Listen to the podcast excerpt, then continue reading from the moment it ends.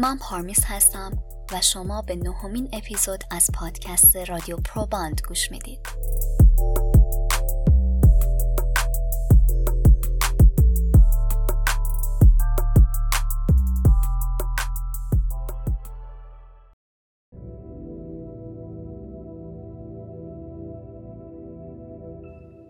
اسم من شریل میلره. وقتی که سه سالم بود تمام علائم اوتیسم شدید رو داشتم. مثل صحبت نکردن و رفتارهای تکراری. اما گفتار درمانی زود هنگام و غیره باعث شد تا توانایی صحبت کردن رو تا سن چهار سالگی به طور کامل پیدا کنم. خوشبختانه وقتی پنج ساله بودم تونستم به یک کلاس عادی توی یه مدرسه کوچیک منتقل بشم که معلم های با تجربه تری داشت.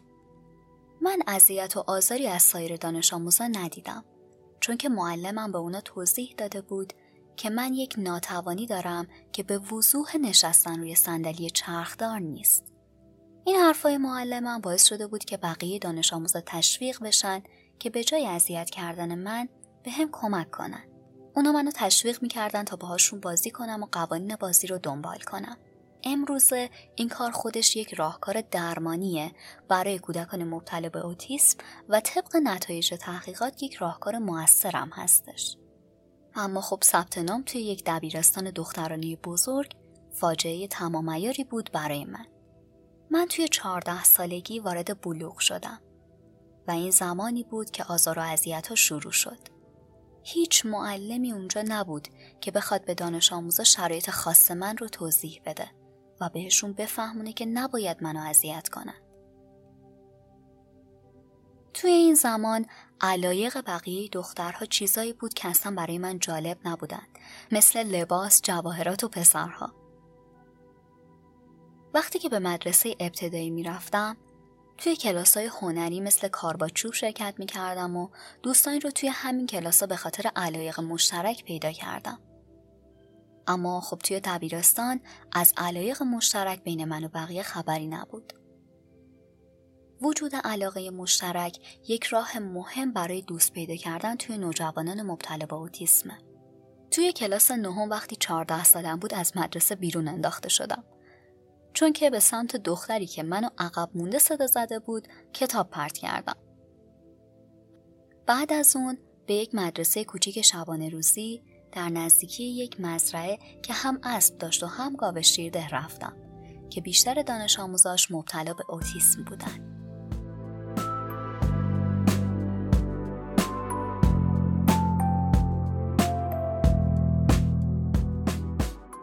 اختلال طیف اوتیسم یا ASD نوعی اختلال تکوینیه که ارتباطات و رفتار شخص رو تحت تاثیر قرار میده. هرچند که تشخیص اوتیسم توی هر سنی می‌تونه صورت بگیره. اما چون علائم اون معمولا در دو سال اول زندگی شخص دیده میشه بهش یک بیماری تکوینی میگن. توی افراد مبتلا به اوتیسم علائمی دیده میشه. مثل مشکلات در تعامل و ارتباط برقرار کردن با دیگران علایق محدود و رفتارهای تکراری علائمی که باعث اختلال در عملکرد شخص توی مدرسه، سر کار و یا سایر حوزه های عمل کردی میشه. اوتیسم به عنوان یک طیف اختلال شناخته میشه. چون که افراد مبتلا انواع مختلفی از علائم با شدت متفاوت رو تجربه می‌کنن.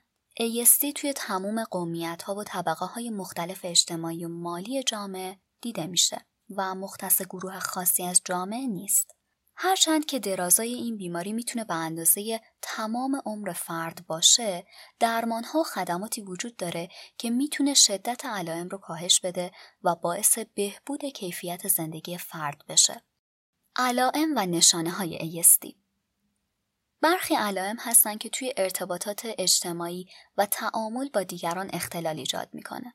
مثلا افراد مبتلا به اوتیسم از ارتباط چشمی فراری هستند و یا ارتباط چشمی کم و گذرایی رو با دیگران برقرار می‌کنن. همچنین در پاسخ به کسی که اونها رو صدا می‌زنه هم کند واکنش میدن و یک مکالمه رو نمی‌تونن به خوبی دنبال کنن. اونا به ندرت علاقه خودشون رو به اجسام یا فعالیت های مختلف نشون میدن و خیلی کم این علایق رو با دیگران به اشتراک می‌ذارن. و یا برای مدتی طولانی درباره موضوع مورد علاقه خود با دیگران صحبت می کنند. بدون اینکه توجه کنند دیگران به حرفای اونها علاقه ندارند و اصلا اجازه پاسخ هم به مخاطب خودشون نمیدن. یکی دیگه از علائمی که توی افراد مبتلا به اوتیسم دیده میشه رفتار و حرکات محدود و تکراریه. مثل تکرار کلمات یا عبارات دیگران، رفتاری که پژواکسازی یا اکولالیا نام داره. همینطور به طور طولانی مدت به یک موضوع خاص علاقه نشون میدن. مثل اعداد یا جزئیات. تغییرات در روال معمول کارها هم هرچند که کوچیک و جزئی باشه باعث رنجش اونها میشه. افراد مبتلا ممکنه توجه بیش از حد به یک چیز مثلا یک جسم متحرک یا بخشی از یک جسم از خودشون نشون بدن.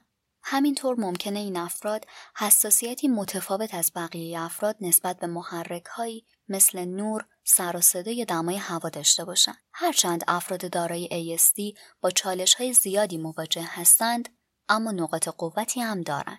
مثلا چیزای مختلف رو با جزئیات یاد می‌گیرند و این اطلاعات ریز رو برای مدت طولانی توی حافظشون نگه میدارند.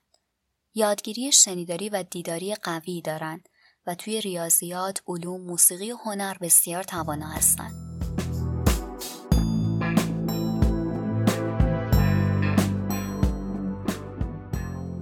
با اینکه دانشمندان از علت دقیق ایجاد اوتیسم مطلع نیستند، اما طبق تحقیقات عملکرد ژنها با یکدیگر و تاثیر متقابل ژنها و محیط منجر به بروز ASD میشه. اوتیسم حدود دو نفر از هر هزار نفر رو درگیر می‌کنه و فراوانی اون توی پسرها چهار برابر دخترها هستش. داشتن خواهر یا برادر مبتلا به ASD ریسک ابتلا به این بیماری رو افزایش میده که خودش نشونگر نقش ژنتیک توی بروز این بیماریه. در واقع اگه توی خانواده فردی مبتلا به اوتیسم وجود داشته باشه به احتمال 6 درصد خواهر یا برادرهای او هم به این اختلال دچار میشن. در مورد نقش ژنتیک می‌تونیم به تفاوت در ابتلا به اوتیسم در دوقلوهای همسان که کاملا از لحاظ ژنتیکی شبیه به هم هستند و دوقلوهای ناهمسان که نیمی از ژنهای اونها با هم مشترک است اشاره کنیم. در مورد دوقلوهای همسان در 60 درصد موارد وقتی یکی از اونها به اوتیسم مبتلاه دیگری همین بیماری رو داره. اما این میزان توی دوقلوهای ناهمسان صفر درصده. همینطور فرزندآوری توی سنین بالا شانس ابتلای کودک به ایستی رو افزایش میده.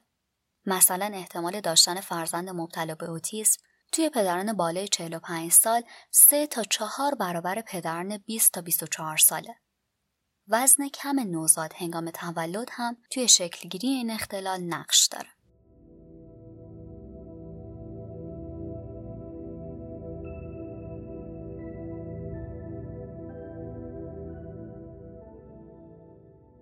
رفتم به مدرسه شبانه روزی آزار و اذیت رو متوقف نکرد. بقیه دانش آموزا منو ثبت صوت صدا می‌کردن. چرا که من توی صحبتام از عبارت محدودی استفاده می‌کردم و حرفام حوصله بقیه رو سر می برد. اما من تونستم اونجا یه سرپناه پیدا کنم که منو از آزار و اذیت دیگران دور نگه می داشت. اسب سواری هیچ کدوم از اون آدمایی که منو اذیت می‌کردن علاقه به اسب سواری نداشتن. من با شرکت توی اسب سواری با همسن و سالایی که علاقه مشترک داشتیم آشنا شدم. همینطور باعث شد من با دختری به نام کارول دوست بشم. ما با هم هم شدیم و دنیامون حول اسبا میچرخید. ما تکالیفمون رو با هم تقسیم می کردیم که این باعث شد من تقسیم کار رو یاد بگیرم. اسبها باعث شدن کیفیت زندگی اجتماعی من بهبود پیدا کنه. اما به عنوان یک دانش آموز هنوز هم به درس علاقه ای نداشتم. به جز کلاس زیست شناسی. بقیه کارهای مدرسه برام جذابیتی نداشت. مدیر مدرسه آقای پیتری تصمیم گرفت من به جای تحصیل کار کنم و از اسبها مراقبت کنم. استبلشون رو تمیز کنم. او به مادرم گفت من نیاز دارم از نوجوانی عبور کنم و درس اولویت زندگی من نیست.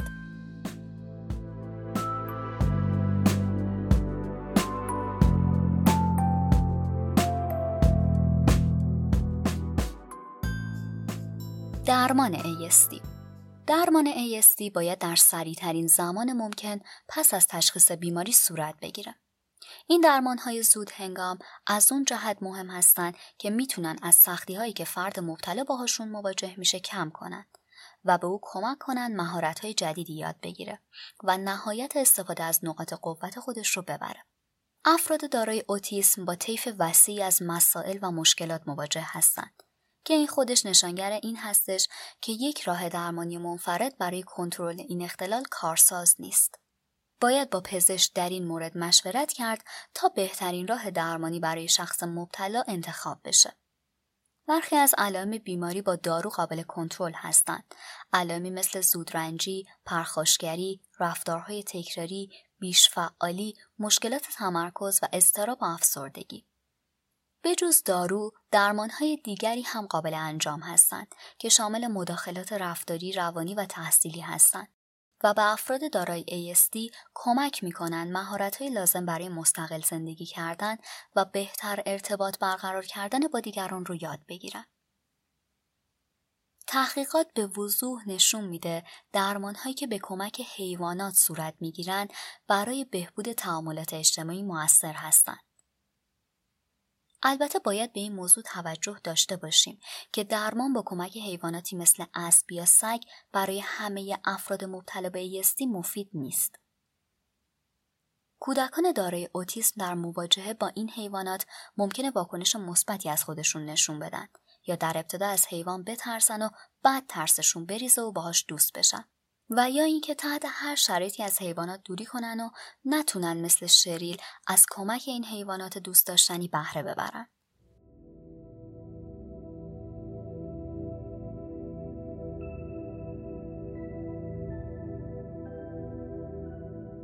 از اون به بعد من هر روز نوع صبر رو تمیز می کردم.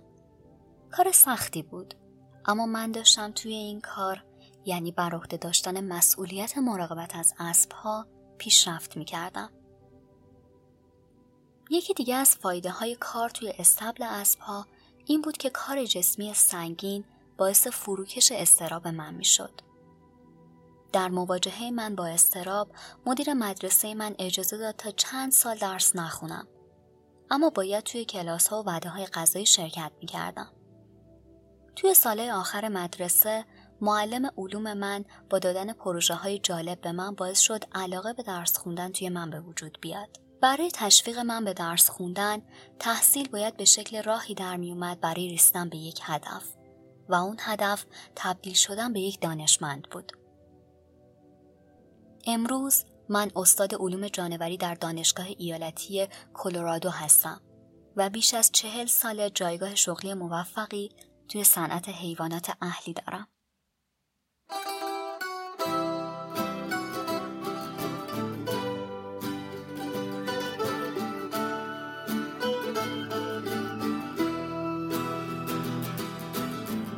مرسی از اینکه توی این اپیزود هم همراه من بودید.